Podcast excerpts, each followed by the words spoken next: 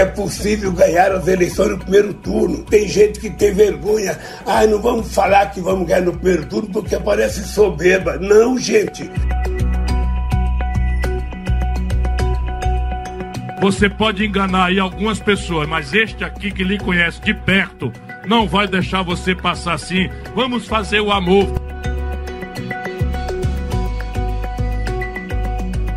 É, de um ano para cá, meu comportamento mudou. A, a, minha cadeira é um aprendizado. Aliás, Exatamente. Esse tipo de gente não merece estar do nosso lado. Eu não posso falar pelo partido, mas eu acho que esse tipo de atitude tem que ser punida severamente. A pesquisa Datafolha desta quinta-feira trouxe uma má notícia para Jair Bolsonaro. Lula se manteve estável com 45% das intenções de voto. O presidente está com 33%. A rejeição de Bolsonaro voltou a subir. Ele tem agora 53% de pessoas que disseram que não votariam nele de jeito nenhum. Com isso, a campanha do ex-presidente Lula passou a adotar uma estratégia para conquistar votos do candidato Ciro Gomes do PDT.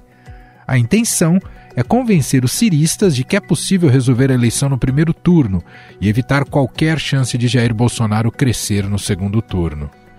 Bolsonaro também resolveu mudar um pouco a estratégia nessa reta final de campanha para aumentar suas intenções de voto. Em um podcast evangélico, o presidente admitiu que algumas falas durante a pandemia não deveriam ter acontecido, como aquela em que ele disse que não era coveiro. No entanto, Bolsonaro precisou correr para apagar um incêndio que pode chamuscar sua campanha. O Estadão revelou que a verba que deveria ser usada no programa Farmácia Popular, no ano que vem, foi remanejada para alimentar o orçamento secreto. Com isso, haverá uma redução de 60% de recursos no benefício, que diminuirá o número de medicamentos cobertos pelo programa. Agora, o presidente diz que a questão será resolvida no ano que vem caso vença as eleições. Um outro abalo sofrido pela campanha do presidente aconteceu durante o debate entre os candidatos ao governo de São Paulo na TV Cultura. A jornalista Vera Magalhães sofreu uma agressão por parte de um deputado que apoia Tarcísio de Freitas. Como resposta, Tarcísio ligou para a jornalista e usou suas redes sociais para condenar a atitude do parlamentar, inclusive pedindo a cassação dele na Assembleia Legislativa de São Paulo. Influenciadores bolsonaristas criticaram publicamente Tarcísio por condenar o agressor. Mas essa não foi a única má notícia para a campanha do candidato do Republicanos. Pesquisa Datafolha desta quinta-feira mostrou um empate com Rodrigo Garcia do PSDB. Haddad tem 36% dos votos, Tarcísio está com 22% e o Tucano subiu 4 pontos e aparece com 19%. Em Minas Gerais, aumentam as chances de Romeu Zema, do Novo, ganhar no primeiro turno. O atual governador aparece com 53%, enquanto Alexandre Calil tem 25%. No Rio de Janeiro, o pleito segue apertado. Após uma crescida surpreendente de Cláudio Castro, Marcelo Freixo voltou a encostar. O governador tem 31% dos votos e o PCDBista 27%. Bom, esses números das pesquisas e a corrida eleitoral como um todo em suas estratégias guiam os assuntos da nossa conversa a partir de agora com os repórteres que cobrem a política aqui no Estadão do nosso tradicional Poder em Pauta. Estadão Notícias.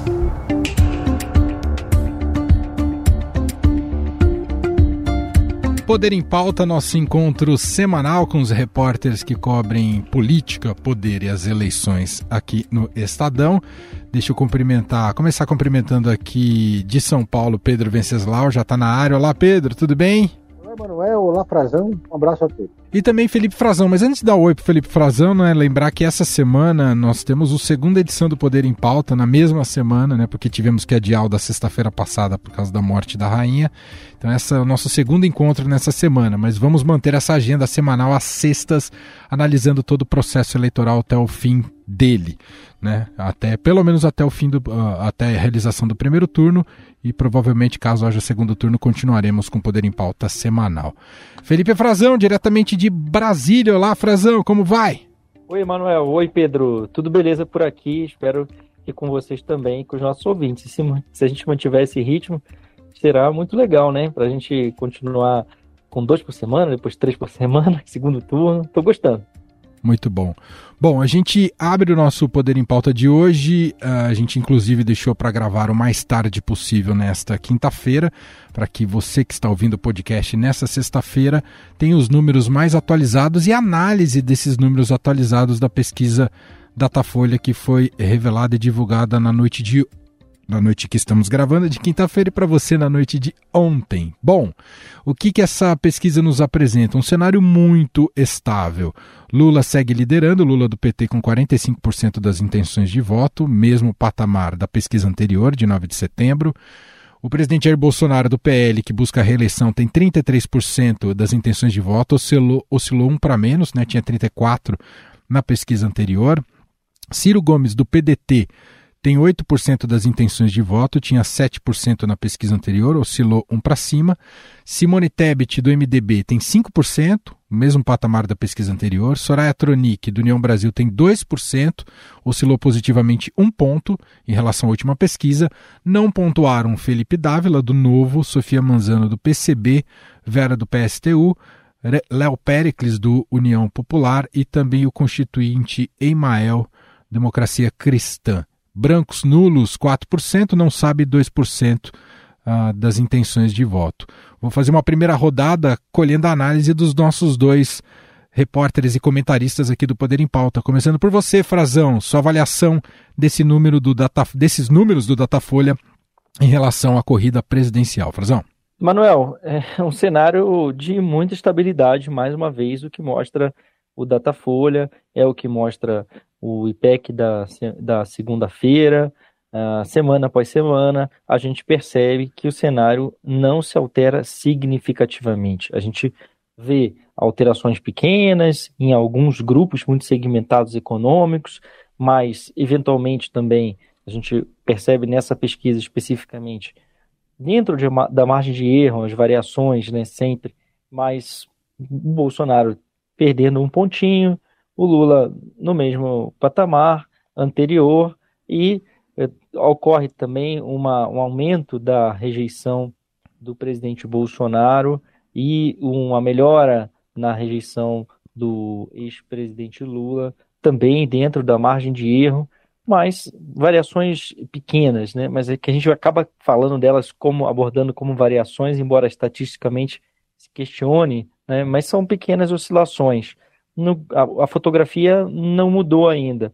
São as pesquisas que a gente trabalha há mais tempo, são os institutos de maior história no país, de maior eh, credibilidade, que tem a, maior aceitação. Embora haja outros institutos que estão trabalhando com números distintos por causa de variações, eh, Emanuel e Pedro, no especificamente variações principalmente nesses grupos econômicos, né, no dimensionamento uh, de, desses grupos econômicos, pela falta de dados oficiais e estatísticos, inclusive, a gente lembra, estamos no ano eleitoral em 2022, e se o censo não passou ainda, o IBGE não passou na sua casa, querido ouvinte, fiel ouvinte do Poder em Pauta, vai passar já já, porque está sendo feito com atraso, deveria ter sido feito em 2020, na pandemia, e isso impediu, né, foi um dos motivos do governo, além de problemas orçamentários também para a realização do censo. Isso pode prejudicar, dar alguma discrepância, porque os, os institutos corrigem é, essas é, variações, esses, esses, dados econômicos, socioeconômicos da população de forma distinta. Mas, é, de uma forma geral, se a gente puder dizer algo que eu acho importante da gente ressaltar, é que aquela tática de desespero, de reta final, de fazer tudo o que esteja possível, vale tudo que a gente vem apontando, que começou um pouco cedo na campanha e ganhou uh, a propaganda na televisão com o presidente Bolsonaro, principalmente, tentando movimentar-se e, e, tentando movimentar-se para uh, subir nas pesquisas, tentando agora, nas últimas semanas, aumentar a rejeição do ex-presidente Lula e, por isso, tentar tirar alguns pontinhos dele e ganhar eleitores, não está dando certo. Ele, por enquanto, estaria no segundo turno, estaria é, com, não é ameaçado também e tem ainda todo aquele pacote de benesses que ele fez nos últimos, antes da campanha começar, né, ele já estava preparado com, com tudo, e como a gente viu não movimentou também, não vingou para ele. Pedro Venceslau, quero te ouvir, só acrescentar então alguns dados dessa pesquisa Datafolha, que até o Frazão comentou aqui. É, no cenário para o segundo turno, que foi medido e que tem sido medido né, na série histórica dessa pesquisa, Lula tem nessa fotografia 54% das intenções de voto, tinha 53% na pesquisa anterior e Bolsonaro 38%, eram 39% na pesquisa anterior. Lula não venceria, né, segundo essa, esse registro da Datafolha, não venceria no primeiro turno, teria 48% dos votos válidos. Mas quero te ouvir, Pedro, também a sua análise inicial aqui em relação aos números da corrida presidencial. Olha, a campanha começa agora numa fase de disputa pelo voto útil, né? E é uma, é uma estratégia muito delicada, porque quando você trabalha o voto útil, você acaba é, tendo que desidratar campanhas que você vai precisar de ter o apoio delas no próximo turno. Então, a campanha do Lula agora está muito trabalhando nessa ideia do voto útil, é, muito nas redes sociais, com discurso nessa narrativa geral candidato a deputado, candidato a governador. Ah, não vamos falar que vamos ganhar no primeiro turno porque parece soberba. Não, gente. Na, nos cenários para governador, a gente vê um crescimento dos candidatos listas nos estados, especialmente na Bahia, o candidato da oposição está crescendo, a candidatura do ACMNE está tratando. O trecho cresceu no Rio de Janeiro, né, na contramão do que muita gente acreditava que ia acontecer. Aqui em São Paulo, Rodrigo Garcia também cresceu e, e desidratando um pouco o Tarcísio de Freitas, e o PT agora acredita que tem que fazer essa mobilização. Né? Tanto é que eles estão investindo muito na imagem da Marina Silva, na imagem do Geraldo Alckmin, na imagem do PT mais, mais moderado, para tentar resolver a campanha é, no primeiro turno. A candidatura do Bolsonaro esperava que nessa altura do campeonato ele estaria melhor nas pesquisas por conta do Auxílio Brasil. O Auxílio Brasil já chegou na ponta, já está é, na mão das famílias e, portanto, já era esperado que ele tivesse um efeito mais concreto nas pesquisas de intenção de voto. O 7 de setembro teve um efeito mobilizador de ter uma espécie de gatilho do antipetismo, de mobilizar o antipetismo em torno do Bolsonaro. E essa estratégia gira muito em torno disso no Bolsonaro hoje, né? o antipetismo. É, trazer o, os antipetistas de todas as cores para o palanque do Bolsonaro. E, por enquanto, não está funcionando tanto. Por isso que o Bolsonaro, nas últimas semanas, deu uma moderada no discurso, parou de atacar as instituições, parou de falar em golpe, parou até de falar em urnas eletrônicas. Mudou um pouco o tema. Nós estamos vendo uma espécie de versão Bolsonaro paz e amor agora né? é, porque ele precisa atrair esse eleitor que é antipetista, mas é moderado, que não toca esse discurso mais radical do bolsonarismo. E a questão não, das o jacaré mulheres? foi uma figura de tá, linguagem, poderia não usar. Por isso que foi considerado um desastre esse episódio com Douglas Garcia no último debate com a Vera Magalhães, porque ele trouxe à tona a ala mais radical do bolsonarismo, que é justamente aquela ala que a, os pragmáticos do Bolsonaro querem deixar de lado. Então, a gente vê hoje uma, uma, uma prevalência na campanha do Bolsonaro do, do, da, da ala mais pragmática, que está querendo trabalhar a campanha de uma maneira mais profissional, num discurso mais moderado e enfrenta um pouco a resistência dessa ala mais radical. Frazão, para a gente fechar o capítulo aqui, corrida presidencial e esses números do Datafolha, a gente tem a sensação que passa semana, entra semana, passa pesquisa, entre pesquisa, o cenário das intenções de voto muda muito pouco, altera muito pouco, ah, bastante estagnado, por mais que tenham tormentas no processo eleitoral em si. Né, nos eventos de campanha, nos debates, nas sabatinas, nas declarações, nas estratégias de campanha, nas estratégias que vão para o rádio e para a televisão. Enfim, eu queria te ouvir faltando um pouco mais de duas semanas, muito pouco tempo para o pleito em si, no dia 2 de outubro. Na sua visão, o que é capaz de alterar cenário de intenção de voto, por mais que se uh, estimule todo tipo de estratégia a partir de agora, Frazão? Essa estratégia do voto útil que o Pedro comentava, que a gente vai ver, já começou a ver essa semana, o Lula fez uma reunião com algumas dezenas de comunicadores do PT e muitos das celebridades, pessoas da sociedade de vários segmentos, mas principalmente artistas, ex-atletas, é, músicos, é, pessoas da televisão que apoiam o presidente Lula, né, apresentadoras, atores, atrizes de teatro, eles estão vindo a público, né, fazer um apelo para tentar encerrar a campanha no primeiro turno.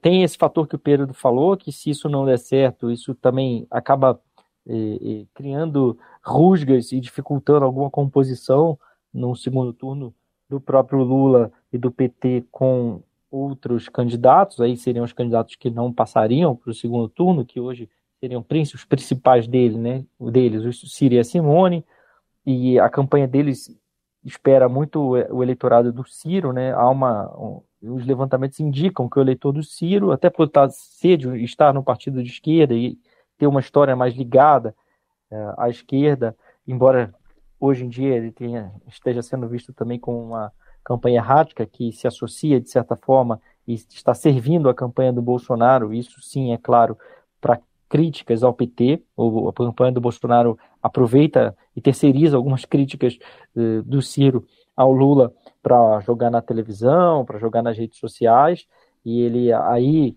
parece um pouco perdido né, nessa estratégia dele, e, e, e há esse, esse desencontro, é, é, muito claro que há uma expectativa de que os votos, se não o PDT, se não o Ciro, é, de, declarando apoio ao Lula, mas que os eleitores dele sim. Da Simone já não se tem essa certeza, mas tem um dado que eles usam muito e que talvez não altere o cenário, é a própria votação do Lula e do Bolsonaro, Emanuel, porque a gente, o próprio Datafolha, o IPEC, estão mostrando que o grau de decisão né, é de três em cada quatro eleitores já estão totalmente decididos em quem vai votar. E esse grau de decisão, né, o voto convicto, a pessoa que, que não pensa mais em, em modificar, está com a decisão tomada, ela é muito mais forte em Lula e Jair Bolsonaro do que em Ciro e Simone Tebet. É, o IPEC detectou ali entre 52% e 56% é, pra, pra, com essas variações, né, da pessoa que está convicta, seriam 52% do, do Ciro admitem votar em outro candidato, e no caso da Simone seria 56%, ou seja, ainda mais gente, as pessoas que estão votando nela e no, no, na Simone e no Ciro não estão assim tão convictas, poderiam alterar eventualmente seu voto, a depender do cenário. Isso não ocorre com Jair Bolsonaro e Lula. E eh, na caso do Jair Bolsonaro e do Lula, eh, essa decisão está eh, muito tomada. Então, isso está na mão dos, dos, da campanha do Lula hoje, ele, e, e dos petistas em geral, eles estão fazendo campanha de olho nisso, em quem pode modificar ainda. Já, por exemplo, a gente tem uma noção aqui, dados do Datafolha da noite dessa quinta-feira estão totalmente decididos a votar no Lula, 86%. E entre os bolsonaros, a taxa, eh, os bolsonaristas, a taxa é a mesma, de 86%. Ou seja, é uma taxa bastante alta. Tem uma mudança, a mudança seria residual, quem admite. Então, um não vai conseguir tirar muito voto do outro. Já entre os eleitores do Ciro, essa a decisão tomada é só de 48%. E no caso da Simone, para o Datafolha, é de 47%. Ou seja, tem, de fato, mais de 50% dos eleitores deles estariam dispostos, eventualmente, uh, ou aceitariam uh, alterar o seu voto a depender do cenário. Então, é aí que, que se vai jogar, né? Pedro, deixa eu começar por você, porque vou, quero te ouvir primeiro sobre o cenário em São Paulo, que está, aliás, um quadro bastante, para quem busca mais emoção nas eleições, um quadro uh, mais emocionante, com mais variações, com muitos indecisos ainda. Bom, Fernando Haddad do PT segue liderando com 36%. Na pesquisa anterior estava com 35%, oscilou um ponto positivo. Tarcísio de Freitas, do Republicanos, tem 22% das intenções de voto, 21% na pesquisa anterior. Rodrigo Garcia, que é a grande novidade, né, do PSDB, tinha, é, está com 19% nessa pesquisa, tinha 15% na pesquisa anterior. Então é um crescimento efetivo, não é uma oscilação. Gabriel Colombo do PCB tem 1%, mesmo número para Antônio Jorge, Democracia Cristã, Carol Vigliar da Unidade Popular 1%, Alves César do PDT 1%, Altino Júnior do PSTU 1%, Vinícius Poit do Novo 1%. Brancos e nulos somam 11%, não sabe 7%, eram 10 na pesquisa anterior. Pedro, quero te ouvir sobre esse cenário de São Paulo, o crescimento do Rodrigo Garcia e o quanto esse crescimento do Rodrigo Garcia pode estar atrelado a, a, a toda a reverberação do que ocorreu no último debate em relação a, aos ataques sofridos ali pela jornalista Vera Magalhães. Pedro. Olha, eu sempre avaliei que o Rodrigo Garcia ia crescer em algum momento e acho que eh, essa expectativa de crescimento dele está dentro do planejamento do que já era previsto. Rodrigo Garcia tem, além da máquina do governo do Estado na mão, uma chapa de deputados com mais de 1.200 candidatos a deputados federais, tem as mais de 500 prefeituras apoiando sua candidatura, tem o prefeito da capital, o Nunes, apoiando a candidatura, muito engajado dele, são 32 subprefeituras, tem o dobro do tempo de televisão dos seus adversários, tem muito dinheiro. Então, é, muita gente, na, na, última pesquisa, ficou achando que estava precificado que o Tarcísio de Freitas ia para o segundo turno. É muito cedo para pensar isso. A campanha, o, nós não podemos esquecer que o Rodrigo Garcia representa o PSDB, que governa o Estado há mais de três décadas, e essa é uma eleição de reeleição do governador dos estados. Né? E o Rodrigo Garcia está fazendo uma estratégia que vai é muito delicada, ela vai caminhando, pisando em ovos, é um pouco é uma estratégia de continuidade, mas também sem escondendo um pouco Dória e, e, e tentando fugir da polarização há uma pressão nos bastidores do PSDB muito grande para que o Rodrigo Garcia assuma uma postura mais contundente contra o PT.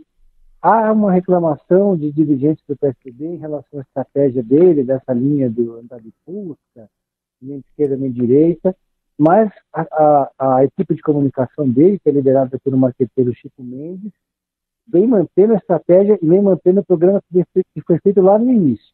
Né? Agora, nesse momento, o Rodrigo Garcia ele é alvo do Tarcísio e é alvo do Haddad. Porque o Tarcísio e o Haddad sabem que a única chance que eles têm de vencer a eleição é disputando entre si. E se o Rodrigo Garcia chega ao segundo turno, ele é o favorito para vencer a eleição. E aí, nesse, nesse cenário, o Rodrigo Garcia é obrigado também a usar parte do tempo de televisão para se defender e fazer um contra-ataque. E é isso que está acontecendo. O, o Haddad está batendo muito no Rodrigo Garcia. Só que se o Haddad bate muito no Rodrigo Garcia, ele cria constrangimento com o PSDB e cria problemas para o segundo turno. Né? Porque o, o, Lula espera contar com tucanos no seu palanque no segundo turno.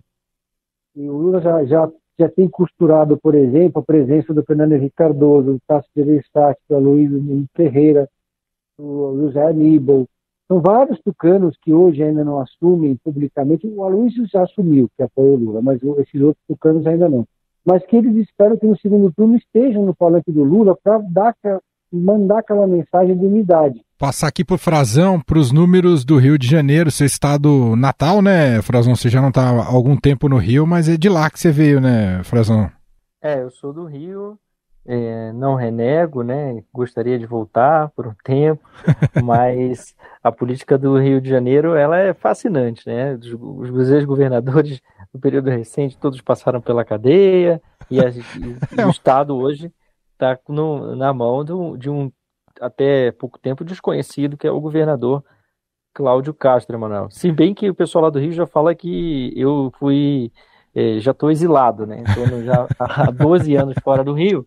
E quando eu chego lá, já criticam o meu sotaque, já dizem que não, não entendem como eu estou falando, que já virou uma mistura de São Paulo, seis anos em São Paulo, seis anos aqui em Brasília agora. Então, é engraçado isso.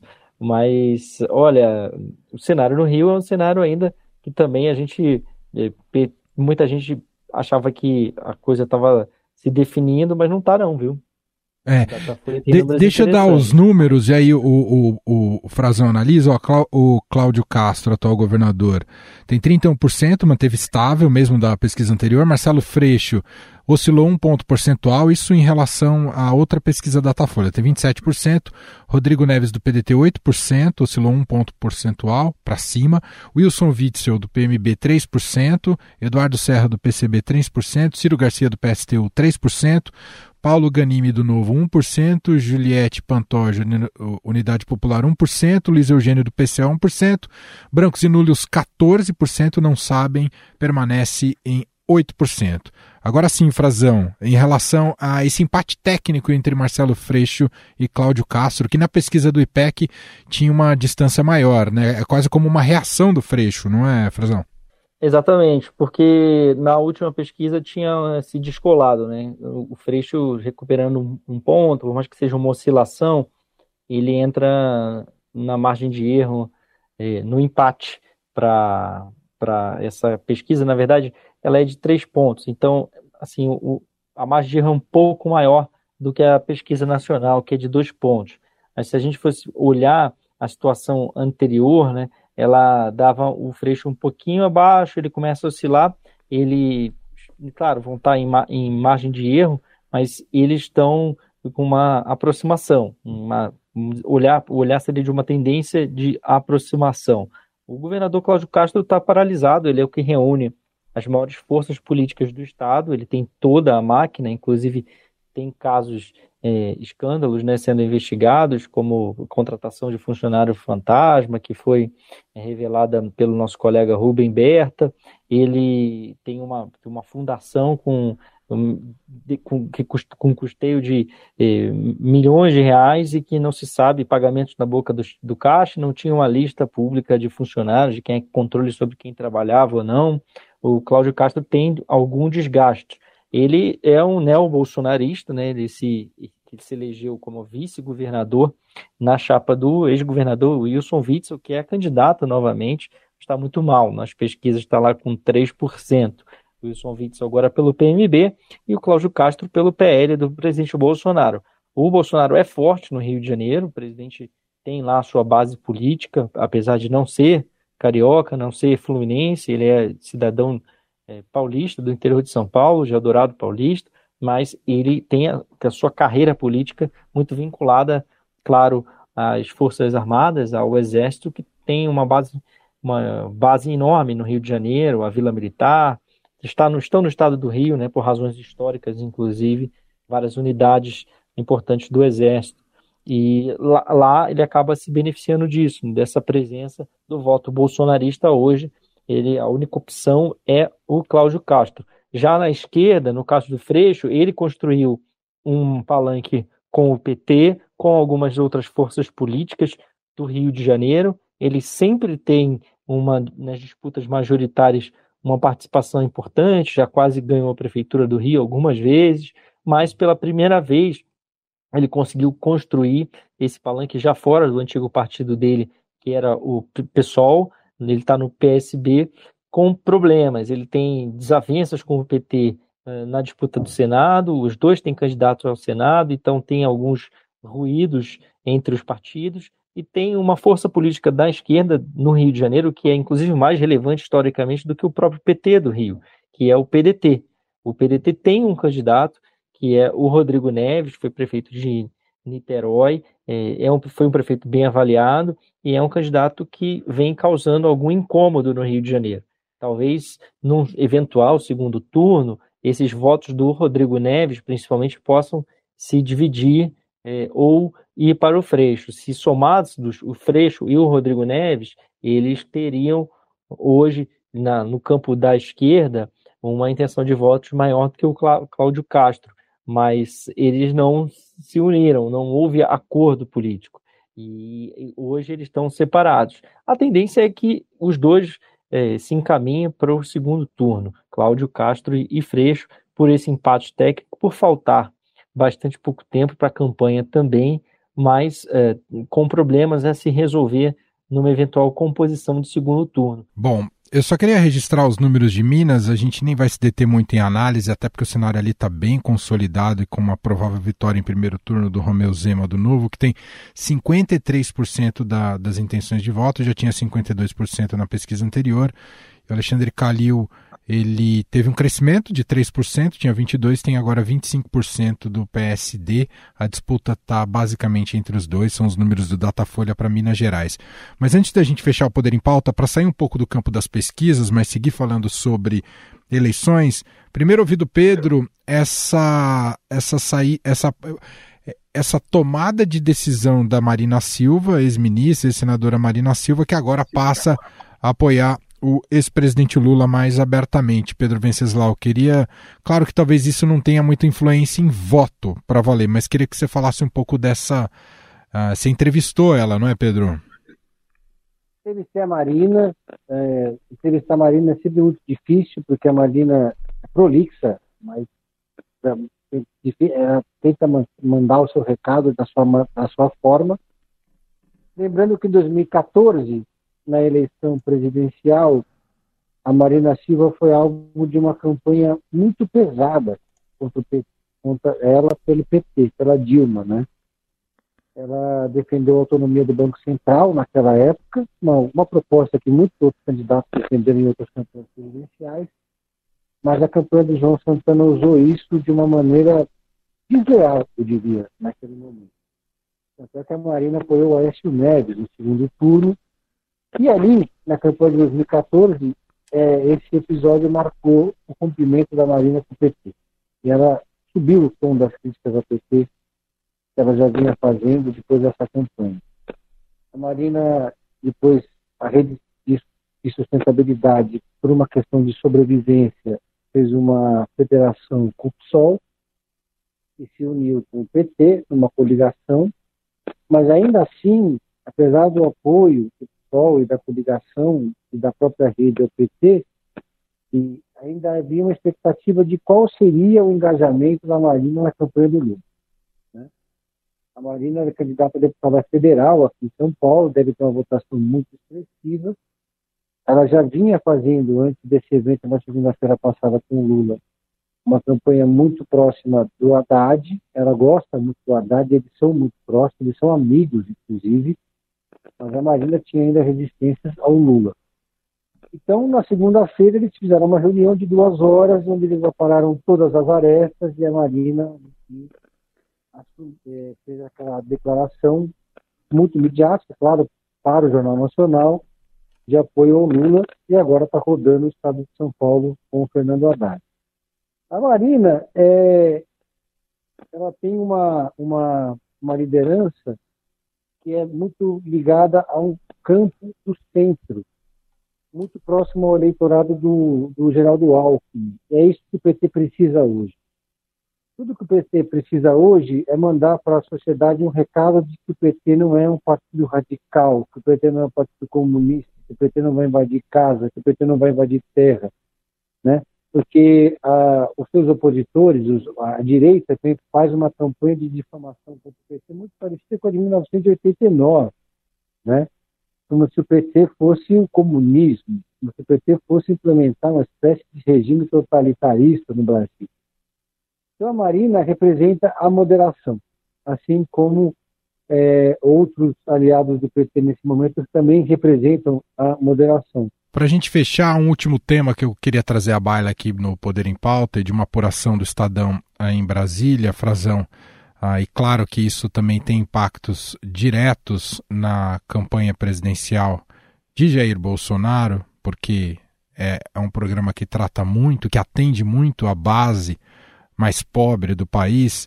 Ah, e que revela muito como é que tem funcionado a gestão administrativa desse governo sob o Bolsonaro, né? empoderando demais o Congresso via orçamento secreto e ficando refém desse Congresso que acabou sendo quase o grande executor de muitas das obras e políticas públicas uh, do país. Bom, me refiro à peça do orçamento enviado para o Congresso que tem que foi inicialmente enviada com corte no programa, como o Estadão revelou, no programa de distribuição de medicamentos Farmácia Popular, um corte de 60% de sua verba, praticamente o inviabilizando.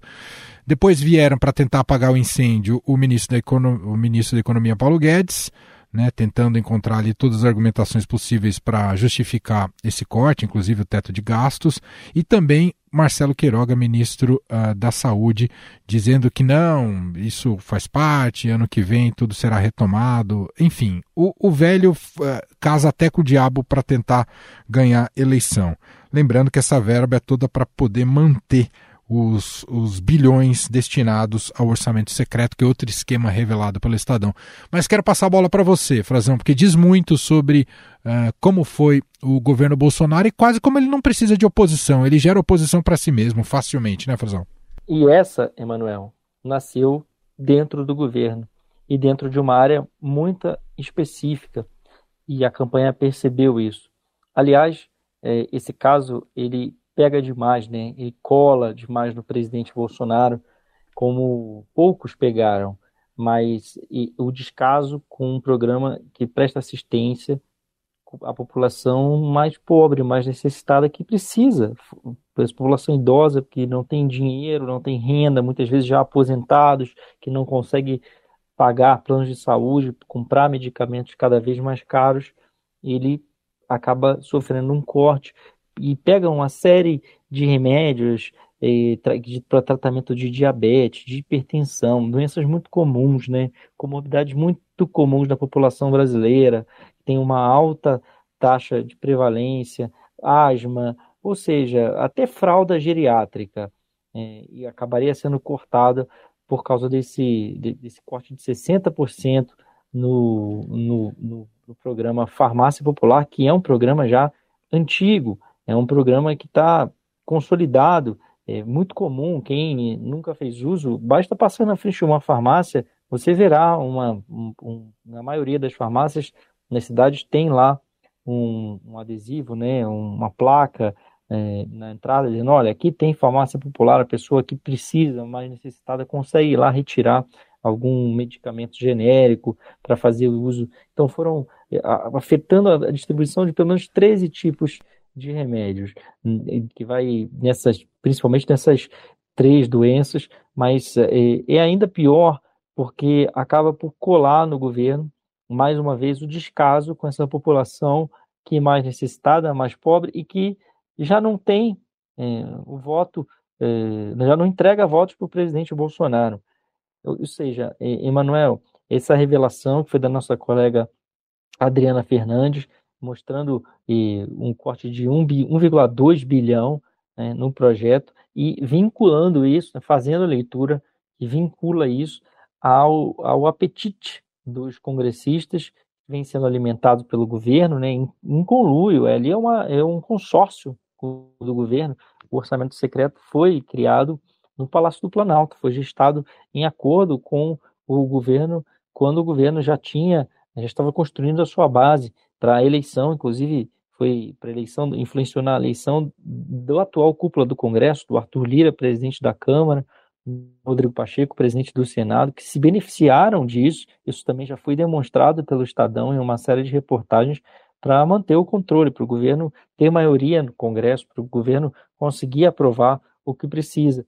Agora vem o Paulo Guedes, o ministro da Saúde, o próprio presidente Bolsonaro, dizendo que o, vão mandar uma emenda, que na hora da discussão do congresso, no Congresso dá para recompor o programa, que os congressistas têm capacidade de, de modificar né, a proposta do governo. Mas o fato e que eu quero trazer para a nossa reflexão aqui do nosso ouvinte é que a campanha do presidente Bolsonaro percebeu que isso pegou muito mal, que isso pegou muito, muito, muito mal para o presidente e aí são duas vezes, eh, Emanuel e Pedro, são duas na sequência, e a culpa está sendo atribuída justamente a um desses, que veio a público para dizer que dá para encaixar, que isso é da política, que ainda tem como discutir. É o ministro Paulo Guedes, o ministro da Economia, porque o orçamento é enviado pelo Congresso, para o Congresso, melhor dizendo, por ele, pela equipe econômica. E eles tinham um prazo para fazer isso, o prazo é o fim de agosto, a peça, o documento, projeto de lei tem que ir parar na mão dos congressistas, e aí o Estadão já mostrou, já explorou isso, esse fato do, de um programa é, muito importante, o um programa de saúde pública, perdendo verbas para atender à negociação política, e tem um segundo, que é uma segunda é, munição que o Paulo Guedes deu para campanhas adversárias, principalmente para a campanha do Lula. É o Auxílio Brasil, que foi enviado para o Congresso também para o ano que vem em 400 reais, enquanto o presidente está dizendo, tanto ele quanto o Guedes, que eles têm compromisso, mas esse compromisso é, no fio do bigode, compromisso é, de boca, em manterem 600 reais no ano que vem. Mas virou motivo para o Lula, para a campanha do PT e as outras dizerem que o presidente não cumpre o que ele diz. Bom, vou fechar aqui. Sempre tem muitos assuntos, a gente não dá conta de tudo, mas temos um encontro marcado daqui uma semana neste Poder em Pauta, acompanhando todo o processo eleitoral com Pedro Venceslau e Felipe Frazão. Aproveito também para fazer o convite neste sábado. É, o Estadão faz parte do pool do, da imprensa, né, de veículos de imprensa que vão transmitir o realizar e transmitir o debate entre os candidatos ao governo do estado de São Paulo. Será exibido na televisão pelo SBT, mas você pode acompanhar também pela Rádio Eldorado. Bom, Pedro, obrigado mais uma vez. Um abraço para você. Até semana que vem, Pedro. Bom debate. Ah, obrigado, abraço a todos. E Felipe Frazão, diretamente de Brasília. Obrigado, Frazão. Valeu, Manuel Pedro. Bom debate para vocês, para todos em São Paulo. E um abraço para os nossos fiéis ouvintes. Até semana que vem. Estadão Notícias. E este foi o Estadão Notícias de hoje, sexta-feira, 16 de setembro de 2022. A apresentação foi minha, Emanuel Bonfim. Na produção, edição e roteiro, Gustavo Lopes. A montagem é de Moacir Biasi. O nosso e-mail é podcast@estadão.com. Um abraço para você, um ótimo fim de semana e até mais.